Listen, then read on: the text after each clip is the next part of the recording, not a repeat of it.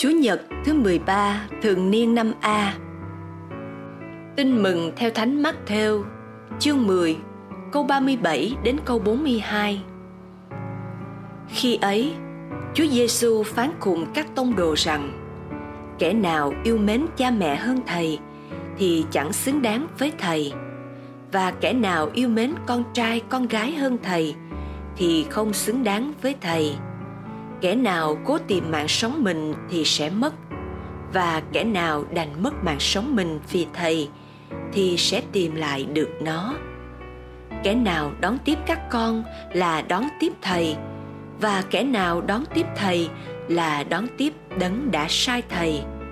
Kẻ nào đón tiếp một tiên tri với danh nghĩa là tiên tri thì sẽ lãnh phần thưởng của tiên tri và kẻ nào đón tiếp người công chính với danh nghĩa người công chính thì sẽ lãnh phần thưởng của người công chính.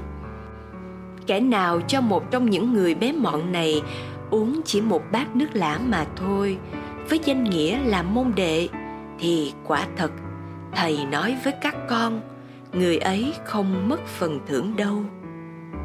Suy niệm, theo đức tổng giám mục du xe nguyễn năng điều kiện để làm môn đệ đức giêsu là phải sẵn sàng từ bỏ mọi sự, ngay cả những tình cảm thân thiết nhất như cha mẹ, anh em, bạn bè. Thật ra, đức giêsu không bắt chúng ta phải khước từ cha mẹ, anh em, bạn bè đâu.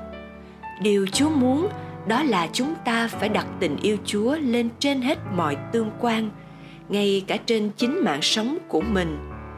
Điều kiện đức giêsu đưa ra buộc chúng ta phải có thái độ dứt khoát, đòi hỏi ta phải chấp nhận hy sinh, mất mát ở đời này.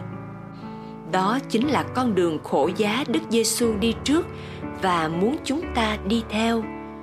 Chính đức giêsu đã từ bỏ vinh quang của thiên chúa, trở thành người và sống như con người.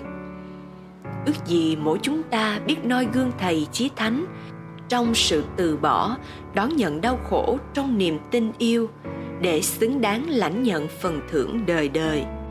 Cầu nguyện. Lạy chúa, xin ban thêm niềm tin, nghị lực và tình mến cho chúng con. Chúng con là những người đã chọn chúa làm gia nghiệp. Xin cho chúng con sẵn sàng quảng đại, đáp lại lời mời gọi của chúa và đón nhận thánh giá trong cuộc đời như là một niềm vui, một ân huệ cứu độ. Amen.